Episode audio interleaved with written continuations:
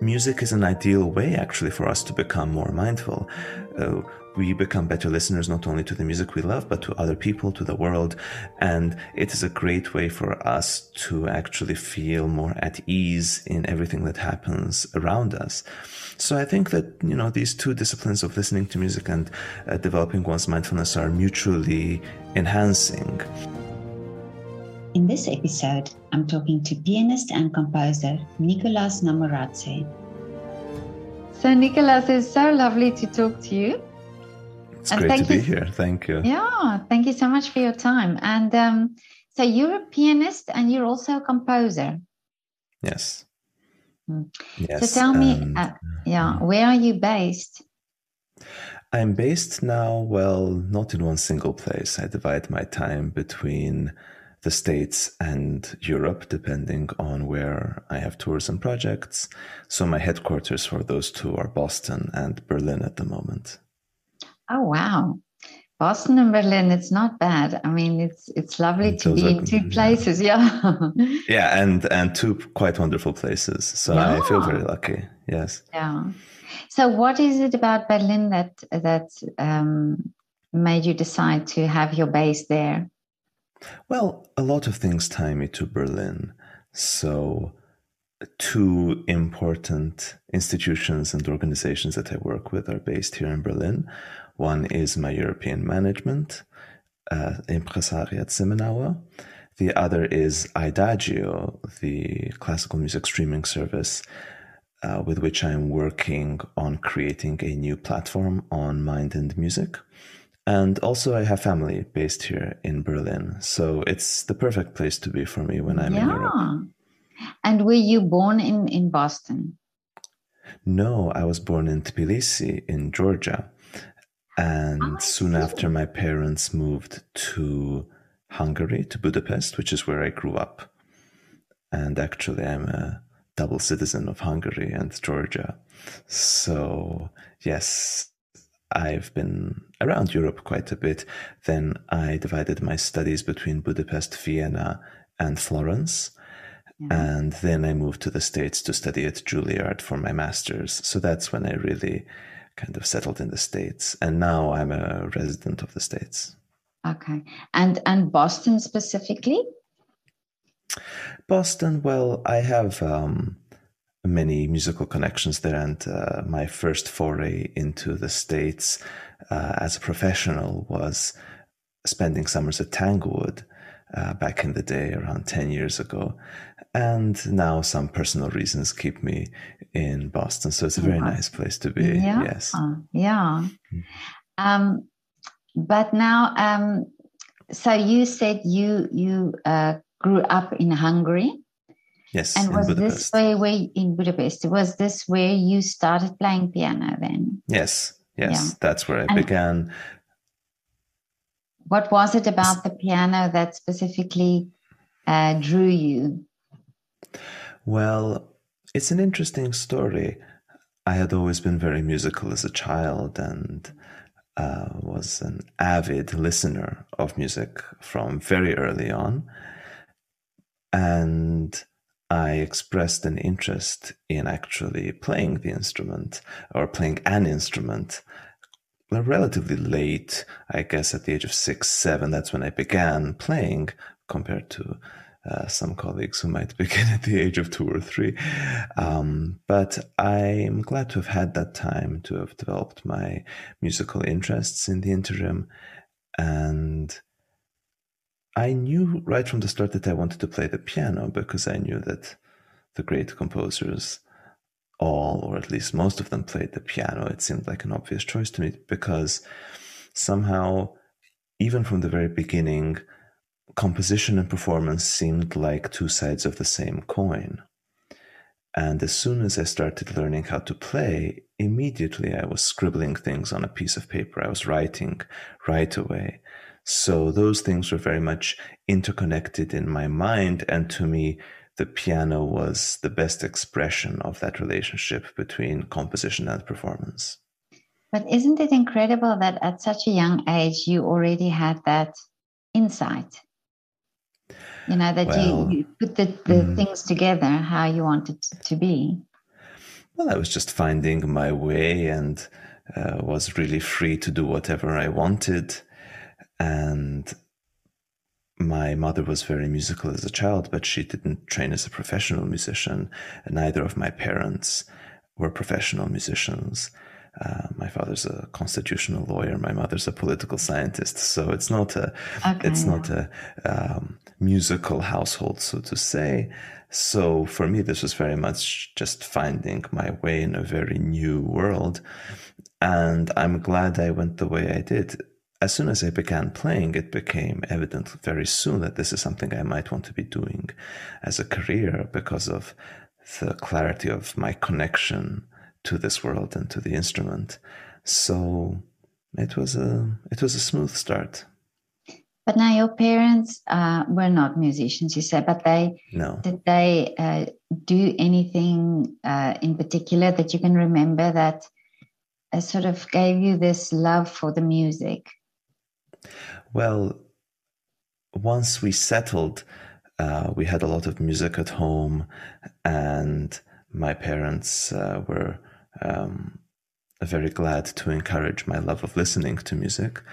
And I still have these old uh, CD players that we bought back in the 90s and this enormous repertoire of discs that we collected during this time when my passion really started to kindle.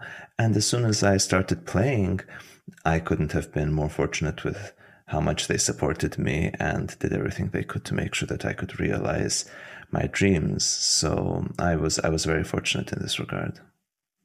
But that's um, always so uh, great to hear. You know, when it's parents that not necessarily played the instruments themselves, that they but that they instinctively knew how to encourage you.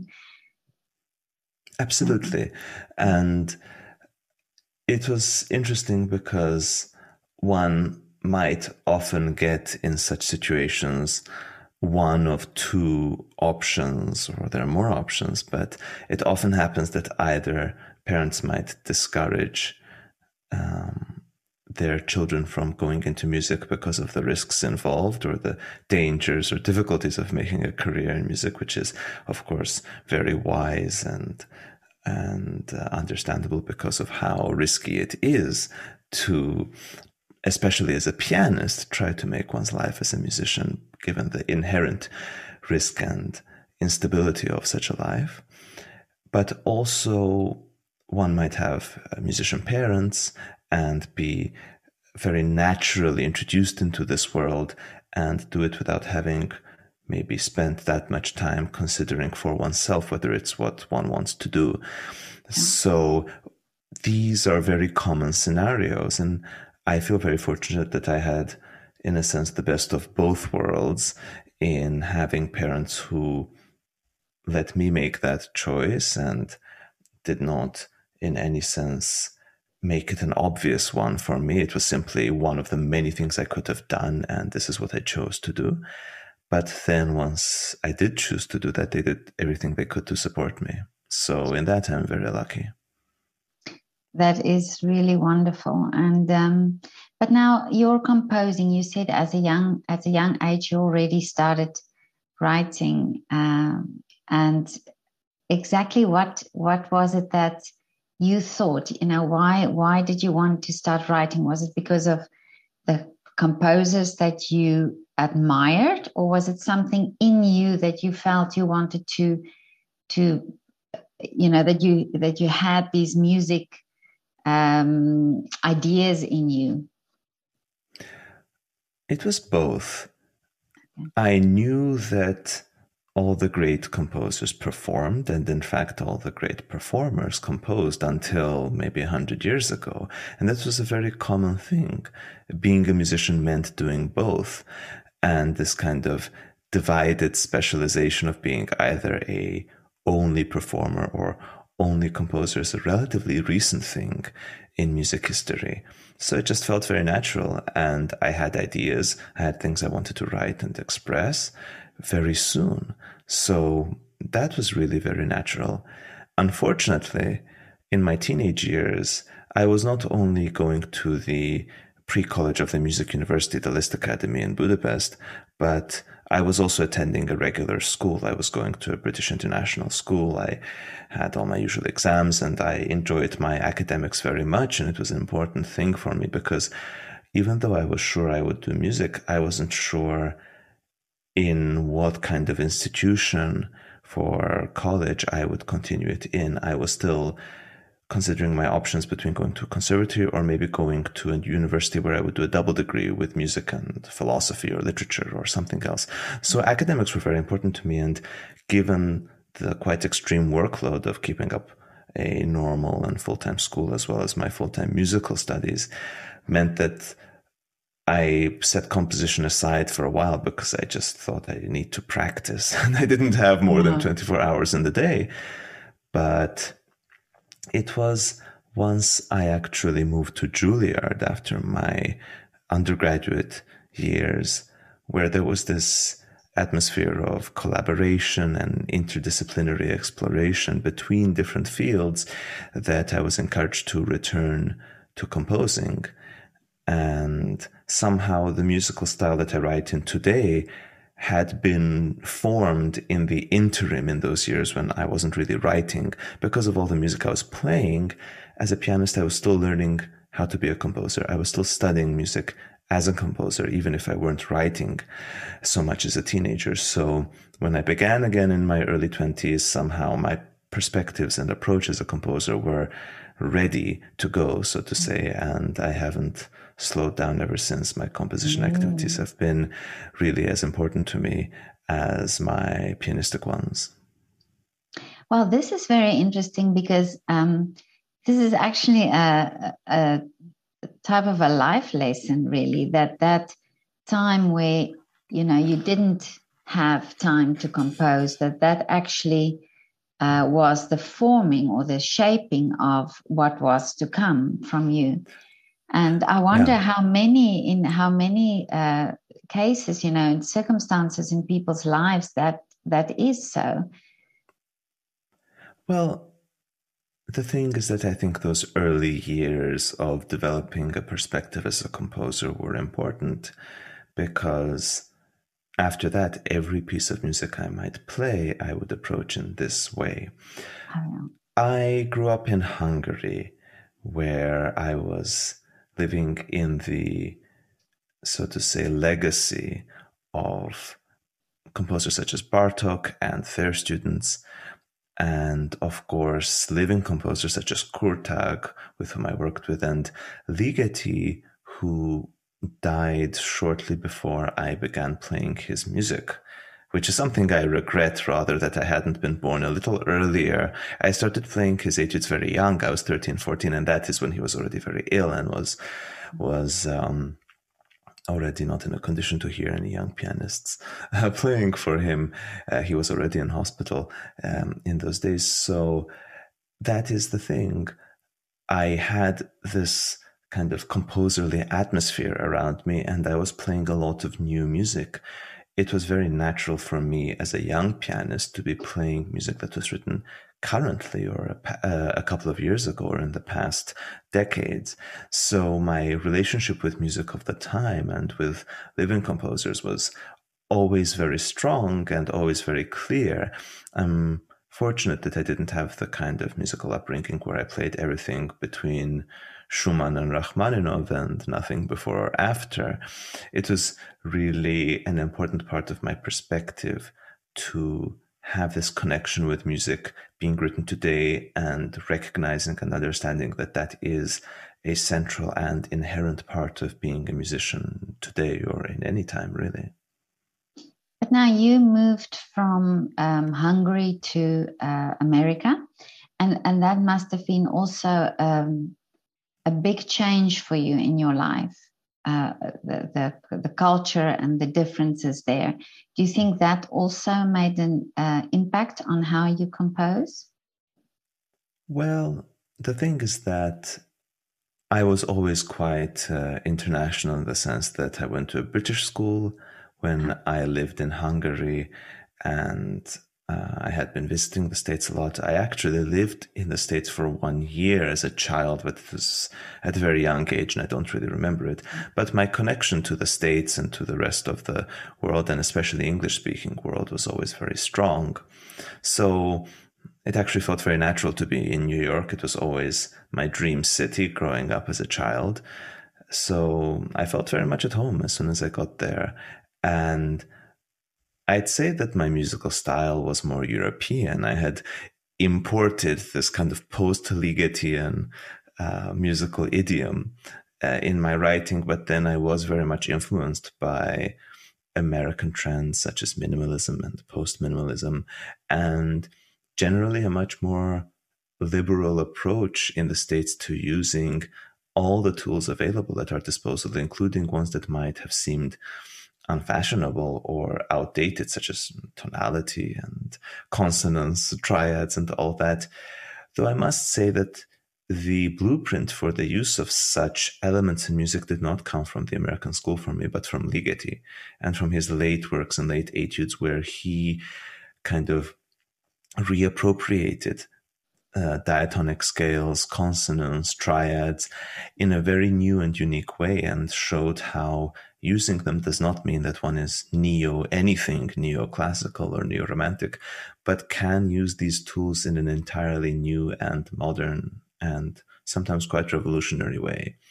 So I felt that the school of thought in the States felt very comfortable for me in in finding my musical voice in that sense in a way that perhaps compositional schools in in Germany for example might not be given the current aesthetic trends that are predominant here mm-hmm.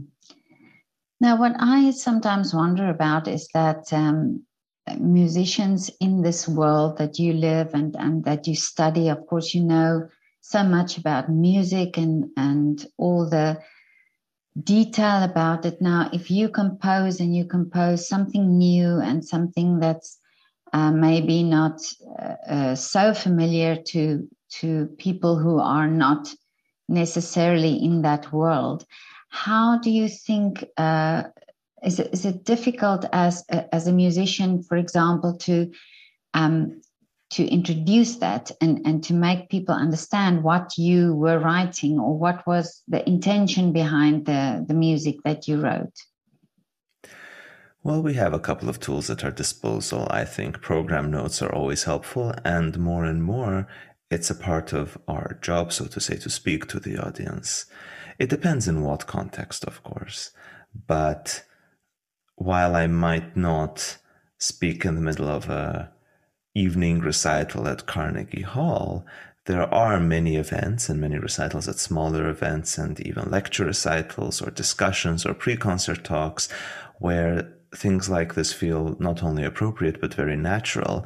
And it creates a kind of bond with the audience and the listener that one is not just there to perform but to engage directly facing the audience in a very different way. And I think that's a good thing. I enjoy speaking to audiences. I taught music appreciation and music history for four years at Queens College in New York.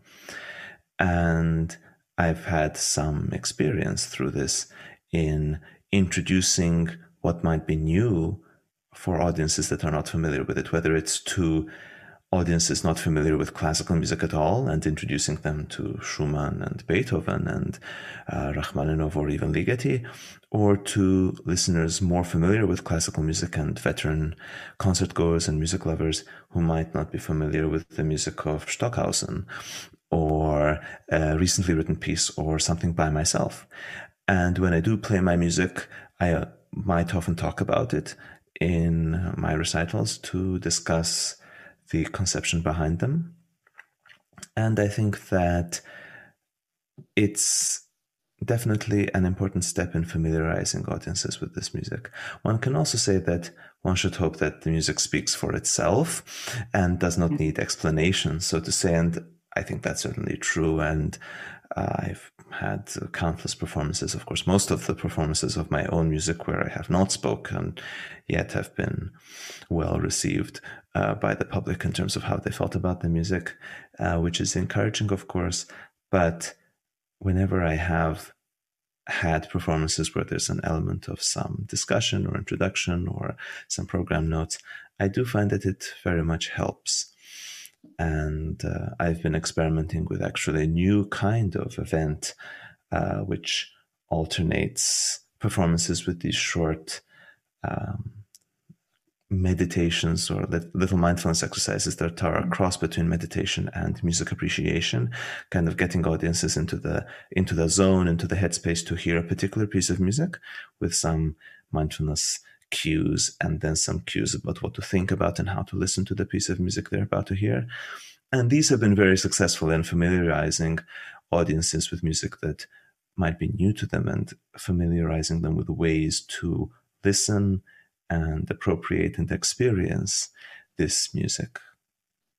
But this I find uh, fascinating that you can combine the the the two. You know that you um, and what where did this idea come uh, to you? To, uh, to uh, the, the mindfulness, the mindfulness and the and the music together. Well, I've been a long time meditator, and um, I'm now doing a degree in neuropsychology. I finished my doctorate uh, last year, but that was in music. And uh, my dissertation, which has been turned into a book, is actually being published next month by mm-hmm. Springer. Uh, that's on Ligeti, and that's very technical and theoretical and mathematical. But I've been a long time meditator, and um, I've studied the field formally as well for a couple of years. Part of my doctorate um, was done at Columbia University, where I studied Buddhism and neuroscience. And then um, last year, I got certified after a couple of hundred hours of training as a meditation teacher. And now I'm, yeah. of course, also doing the degree in neuropsychology, uh, which is based out of King's College in London. And last year, I began working together with Idagio on a new project that will be launched soon, which is Idagio mindfulness, basically um, looking at how to bring mindfulness and what it can offer to both listeners and performers. And there will be lots of resources such as an uh, an interview series and a podcast and some uh, articles and resources, but the core of it is going to be two apps and two series, so to say. One is going to be the Mindful Performer, which is basically, if you imagine a meditation app for musicians like Headspace or Calm for performing artists, which would be meditation training, mental skills, performance psychology, and all this for a performer. Uh, training them in how to not only deal with stress, but how to work on music uh, with a kind of mental approach, imagining uh, one's interpretation, working out physical things in one's mind, and using all the sports psychology techniques that have been developed in sport but aren't really known that much in the music world, uh, which I think is really important. And then the other side of it is for listeners, uh, and this will become part of the Idagio architecture, so to say, where you'll have a kind of um, music appreciation and listening training course on how to become a better listener through developing one's own awareness and focus and concentration and understanding of how one experiences music through the tools of mindfulness and looking inward and developing one's awareness. And wow. actually, the, the, the, beta version is already online. Any listeners can check it out at mindfulness.idagio.com. And we're testing the site now, and soon we'll have our official launch. And it is out of this idea of mindful listening, of becoming a better listener through developing not only our understanding of the pieces, but our understanding of our own experience and the process through which we assimilate and interpret music and why certain pieces have the effect they do on us and really, you know, observing our own experience in much more detail. This is something that came out of um, my ideas for Idagio, and I've turned this into a live event, and I've started doing these, and we'll be doing many more of these mm-hmm. in the coming season. And our responses have been very positive so far to this concept. So I'm really Amazing. looking forward to presenting this to audiences as a new way of of kind of getting closer to the listening experience itself, not only to the music. And you know, this is so important in this time, I think, also where we understood Absolutely. more about not just our physical health, but also our mental health. And in, in many aspects, um, and many artists, you know, go through and, and, and have gone through these times, you know, with the pandemic and everything also um, through difficult mental uh, times. And uh, isn't that is this amazing that this actually um, incorporates everybody now, not just the artist, but also the listener. And it's, I find this amazing. Absolutely. Wow. I think I think I, I think that you know this moment in time has really reminded us of this, as you say. Yeah. And it's really, I think, you know, when I've given these presentations and these mindful recitals, and uh, people have listened to the online material, they are all saying this is exactly what we need right now. So I hope it will be a timely offering that many people will derive a lot of use and help from, not only performers, but as you said, listeners as well, because music has a healing, cathartic, and therapeutic quality. And I think that it is worth this closer understanding of why that happens. And mindfulness is, of course, useful for stress relief and many things, uh, but primarily it is for us to better understand ourselves and our own minds. It is the process of turning our attention not onto the outside world, but inward and observing why we think the way we do, why we feel the way we do, what is the connection between things that happen in the world and how we feel about it, and better understanding our own minds, through which then, you know, the greater understanding brings less stress and more centeredness and everything else that, uh, all the other benefits that we associate with this. But music is an ideal way actually for us to become more mindful. Uh, we become better listeners not only to the music we love, but to other people, to the world. And it is a great way for us to actually feel more at ease in everything that happens around us. So I think that, you know, these two disciplines of listening to music and uh, developing one's mindfulness are mutually enhancing. So to say one is good for the other and the other is good for the, for, for the one as Yeah. well. So yeah, I really look forward to launching this officially and seeing where it goes. Yes. And can you just imagine if this could be implemented in schools to get Yes, children also? abso- Yeah. Abs- absolutely. So there have been many initiatives to bring meditation and mindfulness to schools to reduce stress. And there have also been many initiatives to bring music and music appreciation to schools. And I think this will be a very interesting and promising way Yeah. to do this and to create a connection between listening to music and kind of recentering oneself. Yeah. And I think that that um, is a very powerful way to bring new listeners to classical music. Because this is at the end of the day what is so important to keep our field alive. Um, and I am not at all one of those people who is ringing the bells of doom about classical music and Yeah. saying it's dead, or not at all. I think that it's uh, alive and well and healthy. And of course, the world is changing and we should change with it. But I do believe that um, this repertoire is as relevant and important today as it ever was.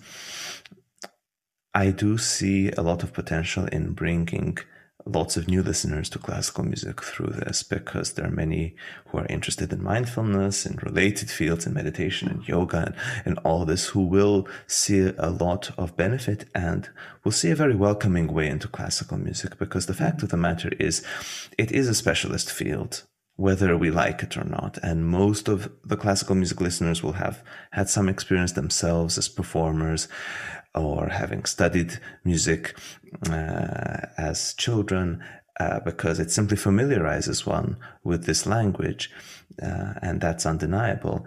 And clearly, mm, and I think I'd make the argument, some might disagree, but I think classical music, more so than other genres of music, is um, more friendly and familiar the more one knows about it in a sense. It is easier to work with this repertoire especially with new music when one is familiar with uh, with the with the words with the language with the syntax of the style more so than other forms of music which have an easier kind of landing as as a new listener. So we need to find ways to make sure that people are comfortable with this language, which might feel very alien, uh, completely understandably. And with a decline in music education in schools, this is a trend that we have to kind of find new ways to tackle mm. and deal with. And this is my contribution to this yeah, discussion, so to say. Amazing. Yeah. And and I we at um, Idagio feel that there's a lot of potential here to bring in new listeners to classical music through this. And I hope that once we get the the machine going, so to say, yes. and the platform is fully launched and is open to subscribers at the moment, anyone who is interested can sign up for email notifications about the launch. And once we get going, I really hope that this will be a way for people to become more um, more familiar and better acquainted with this music because the idea behind mindful listening is that you don't need to have any prior experience either as a meditator or in classical music. And it is not a way of getting close to classical music as is often done in lecture recitals where one throws some theory and history fun facts at the audience in the hope that this you know brings them closer to um, listening and to the music itself, but rather an entirely experiential one. We're not looking at any music theory um, and you know a very little bit about the historical background where relevant to the experience. It's rather why do we feel the way we do when we listen to this, and can we sink into a place where we can observe this process better and really tune into you know much more about the listening experience than we might be used to thinking about let's say how our body responds why do we see certain images in our minds when we listen to certain music, you know, and what is the connection between them and what is it in our experience or our own kind of uh, imagination and fantasies that bring about this connection between music and our imagination? You know, what is the pure physical experience of listening to sound and what is the process through which we actually have certain emotions and feelings and thoughts evoked through this you know mysterious pattern of sounds in in our environment. So you know we're really exploring the listening experience and our emotional response to it while at the same time exploring musical concepts and how this relates to this experience well, Nicolas, I must tell you that I my wish is really that, um, and if, if uh, uh, you know, I'm doing this and and uh, my talking about this, uh, that I so wish that we could change the education system and bring music or art, all forms of art, back into the syllabus, and mm. that that is alongside sure. maths and science, mm. and mm. these types of things just make me so excited because you know it's it's all these steps towards that. It's it's all these yeah. people's initiatives who will bring that about. So that will happen. Some sometime it will happen. And it's these things that you are talking now that i think is so important. It's such great work and um, very well done for for doing this project. yes, this is amazing. Honestly, um, I would love to to um, you know follow up with you also about sure, this yeah, later yeah. on, mm-hmm. and uh, if if there's anything you know that that you can uh, share more about that at a later stage when things are have developed further, then I would so I'd be happy to talk to you again about. Yeah, I, would be glad to. Yes, thank yeah, you. Sure, yeah, that this sounds is amazing. Great. But thank now, you. um, I want to ask you now that uh, what would your advice be for a young pianist? Because now I, um, you know, there are many pianists who graduated in during the time of the pandemic, and they are now in a freelance world and uh, of course, things changed so much where they usually went through the route of you know competitions and, sure. and, yeah, yeah, yeah. auditions and things. So, what would your advice be to a young pianist now who uh, starts um, his or her freelance career? It's a difficult question to answer. I mean, my own career uh, in earnest was begun by a competition as well. When I won the Honens competition in in Canada in 2018, and that really was the beginning for me and that is still a relatively um, traditional way of doing it though it's a very untraditional competition uh, in the support that it gives to the winner which i was very fortunate about uh, and the support i still get from them in fact so the thing is that my approach had been just to go there and be who I was as an artist and not try to adjust either my repertoire or my playing or any other choice to what I think might work well in a competition. It definitely was a kind of competition where that kind of thing works because they have very much this kind of ethos of the complete artist and part of the way they assess competitors is through their repertoire choices and there's even an interview round and all this. So they really look at kind of the the full approach um, and they're they're very forward thinking in, in the way they look at this so i was quite lucky in that regard.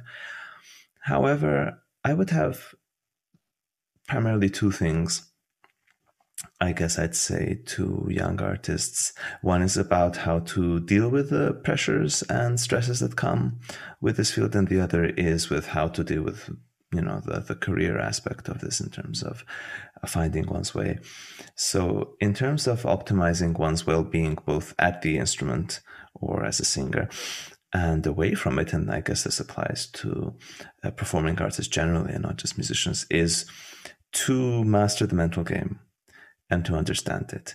Because even professionals who are runners and are running in a straight line at the Olympics will spend hours upon hours working on the mental game, learning how to get into the zone, learning how to deal with nerves, imagining the process, doing mental work, imagineering, you know, feeling the kind of kinesthetic response when they'd be running, really playing it out in their head and doing many different kinds of exercises to make sure that it's not only their body that is prepared, but their mind. And this is a big part of any sportsman's life. And we are athletes in a sense as well as musicians. We use our bodies to perform and we need to complement our physical training with a lot of mental training as well. And this is what I'm trying to present to performers through the mindful performer on Idagio. So this is one resource that I hope will contribute to people better understanding this field. But in any case, whether it is dealing with the nerves of going to a competition or an audition, dealing with simply being critiqued or criticized by teachers or colleagues, mm, uh, whether it is dealing with perhaps joys and disappointments of the field and maintaining one's form, no matter what might be happening around you, making sure that one isn't dependent simply on a good day to be in a good state of mind to perform. All of these things can be learned and are not merely up to luck. And this is something that one can train. And this is what I'm studying formally as part of my uh, degree in neuropsychology. And it's something that I want to pass on and give people resources musicians resources for this that don't really exist yet.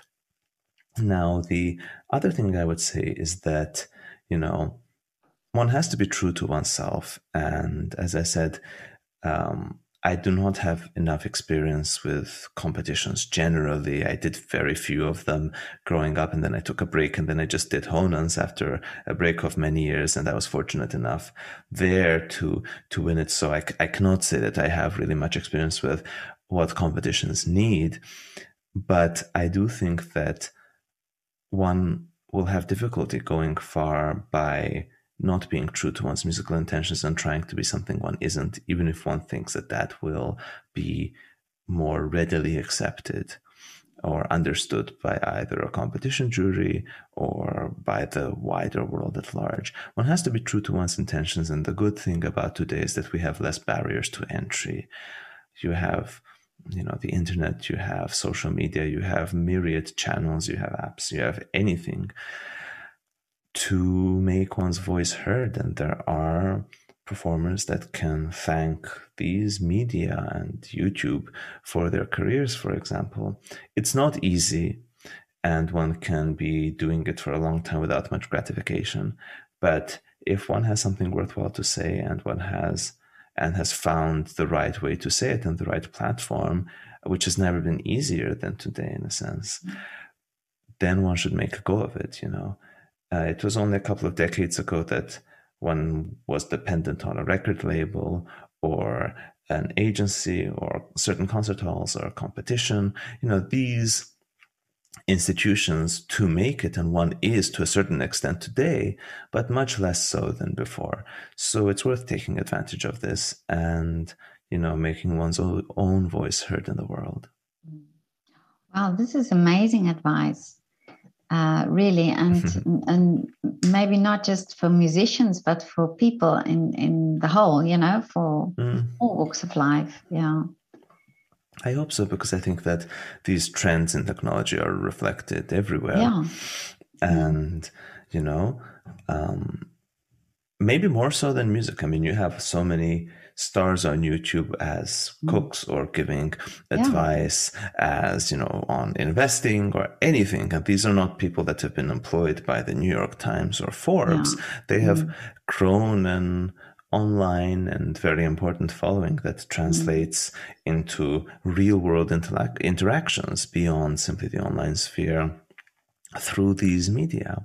Yeah. And we do, of course, know of a couple of careers in the music world that have been established through such routes. Mm-hmm. So, again, eh, we've never been you know, as fortunate as we have in that sense mm-hmm. today. It also, of course, has a drawback in that those of us who might not want to, you know, be posting so frequently on social media yeah. or wish to, you know, keep uh, a more, let's say, I wouldn't say old fashioned, but old school way of, you know, yeah. just uh, being in one's own world and not having to constantly kind of uh, have the steady stream of output to the world. That can no longer happen. One, you know, there's almost a sense that if one isn't on social media or isn't posting or isn't keeping up one's online presence, then one has somehow disappeared, you know, yeah, and yeah. a couple of pianists in the older generation, a couple of musicians and performing artists in older generations can pull this off Mm. But in my generation now, if someone is in one's yeah. 20s or 30s or even 40s or 50s, so to say, uh, basically one needs to keep up one's online presence. And um, it can be tiring and, and sometimes, you know, it's it, it might not be one what one wishes was one's priority, but that's part of it. And at the end of the day, to connect with one's users or audience, mm-hmm. listeners, readers, whatever one calls it, is a worthwhile thing to do.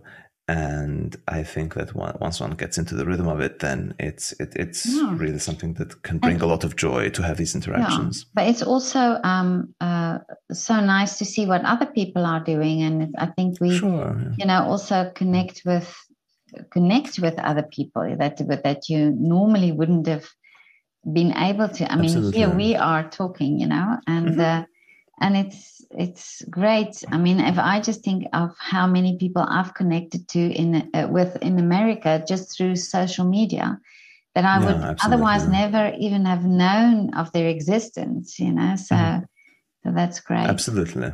Mm. Absolutely. So, you know, it brings us all much closer and the yeah. world feels much smaller with this. And, um, I can keep up with my friends who live in faraway places on a yeah. daily basis, and I can make new friends and and you know build new relationships with yeah. new listeners.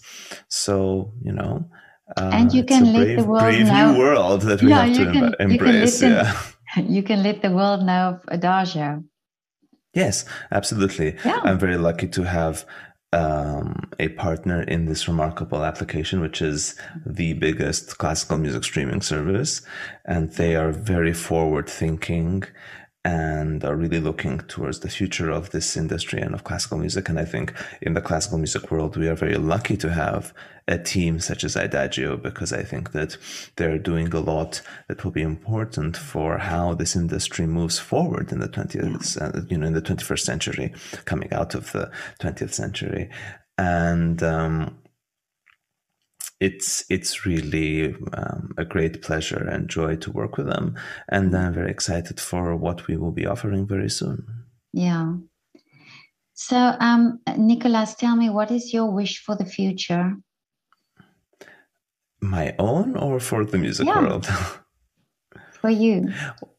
Well, I mean, I'm very much looking forward to everything that is coming now, you know. So uh, I have many exciting uh, tours scheduled and performances, and um, my book is coming out now this uh, platform is being launched this app uh, i have some new uh, works of mine that will be published very soon so there's a lot to look forward to on a, on a short term scale and it is my hope on a slightly longer term scale that um, these things that I will be doing, whether as a pianist or composer or as a as an educator in the in the kind of music appreciation and mindfulness sphere and in the performance psychology and all this will be something that people will find useful because you know at the end of the day I had to go out of my way to find these resources when I needed them and I had to do a lot of research and I hope that people will not have to do what I had to do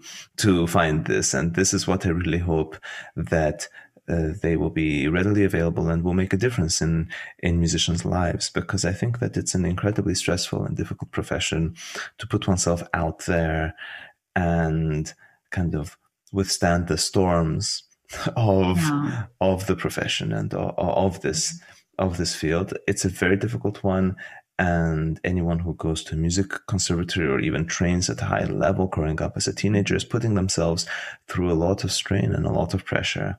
And we need to be equipped with the mental tools to deal with it. It should be a part of everyone's training, yeah. yet it isn't. Mm-hmm. And this is really what I hope to change because, you know, I speak to so many people um, about this. And the first thing they'll tell me, if they are not a musician, is, "Oh, you know, I played the violin when I was growing up, and then you know, it's the most traumatic thing that ever happened to me."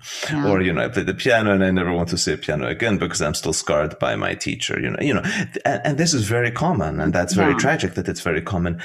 Trying to get close to music and being a part of this world shouldn't be a traumatic experience exactly. and should yeah. not be something that people dread and are still scarred by decades mm. later. Um, but the fact of the matter is that it is, whether mm. because of the way people are trained or the pressures that are put on them and this sense of associating one's performance with one's own self, you know, self worth. Uh, there are many dangers out there. Mm. And not only should one bring in you know these mental skills for optimizing one's performance you know for visualizing performances and practicing in one's mind and all these things that are enormously useful but also to deal with the psychological aspect of all yeah. this and this is really what i hope these resources will bring to you know musicians around the world Mm. Because that is also something where um, somebody once mentioned and said that um, if we think there could be people who just mentally couldn't deal with the stress, um, mm. that could have been great artists, but that they just, uh, you know, things prevented them from continuing. And if we think how sad is that actually you know to think Absolutely, that some yeah. people just by because they didn't have the mental they were not mentally equipped to to deal with it uh, that we lost actually out on many on artists, yeah, many uh, great many artists art, yeah, yeah and I don't think that any of them would have not been able to do it had they just had the tools to do so. Exactly. And I think yeah. that actually many artists that did make it mm. um, made it at an enormous cost. Yeah. You know? Yeah. At an enormous cost, and mm. still were haunted by those demons throughout their lives. Mm. And, you know, uh, there was a time where in music, you know, this idea of, or in art generally, this idea of actually trying to confront one's, you know, uh, fears and whatever they might have been was antithetical to being an artist. Somehow suffering was part of the art. Yeah, yeah. Uh, but I think that's utterly counterproductive. Mm-hmm. You know, yes, one can transform one's suffering into art, sure, mm-hmm. but one will perform that art better if one is not suffering in that exactly. moment. So obviously, all our life experiences form part of it, but being in a, you know, strained state of mind mm-hmm. does not help act, the actual quality of the performance. Yeah. And one also needs certain tools to be able to transform difficult experiences into the best artistic expression they can be. It's not straightforward either. So, you know, this is something that we have to try to change, and this is my contribution to this effort, Wonderful. so to say. And you know, I, I hope it works out. I, yeah. I really, I think you're doing great work, and I really thank you so much. yeah, no, definitely. Thank you, thank you. Um, Nicolas, now just something on a uh, just a last thing. Um, I'm sure, doing a shout, sure. a shout out for uh, for businesses or for for restaurants and coffee shops in the world. Mm. Okay. Which is your favorite coffee shop in the area or restaurant that you want to do a shout out for? Oh, good grief, that is a difficult one. Really? Um, well, there are so many, and yeah. uh, I've had many wonderful experiences. I should maybe just think of um, the experiences I had recently. Yeah. I was just in uh, Budapest and London. Actually, I came back a couple of days ago because I had a a performance at uh, the Royal Festival Hall on oh, Friday wonderful. in London with, with the Budapest Festival Orchestra. It yeah. was a Stravinsky celebration, and we did the Stravinsky Capriccio with Maestro Ivan Fischer, which is a wonderful. a wonderful and unforgettable experience. But we had our rehearsals in Budapest. Mm-hmm. So we, um, uh, while there, um, I visited a restaurant quite close to my heart, which is uh, run by uh, friends of mine. It's a Georgian restaurant called Khachapuri. Khachapuri is, of course, a Georgian dish uh, in Budapest. And, and I've seen them develop this concept of how they present a kind of modernized Georgian cuisine from the very beginning and trying out different ideas on how to uh, present the food and the menu and the the, wow. the layout of the the layout of the uh, restaurant and all this and, and, it was very nice to see this process and it was a very much creative process and you know I often thought back to you know the artistic process in that sense and yeah. listening to the audience and the users and seeing then how does one change it so it was it was it was a great journey to witness um, and and yeah so if I were to choose yeah uh, a okay. restaurant to shout out to it would be that for many reasons beyond just the food it's yeah it's, okay. it's a very special place for me Oh, wonderful. But will you please send me the name or the uh, uh, uh website a link? link? Yeah, so sure, I, sure, sure, sure, sure. Yes, absolutely. Are they on, on, yeah. they on Instagram as well? I believe they're everywhere. Okay. So, so yeah, I will find yeah. them. Yeah. And I will definitely yes, link absolutely. them to your interview. Yeah. Yes, sure. sure. Yeah. yes, yes. Thank you so much, Nicolas. It was really lovely to talk to you. And um, thank you. Uh, lovely to meet you on Zoom and with your wonderful project. Um, I would love to speak to you again soon. I, I would love that too. Thank you very okay. much, Petra, and speak to you soon. Okay, thank you. Thank Have a lovely day. Thank you. Bye. You too. Bye bye. Bye bye.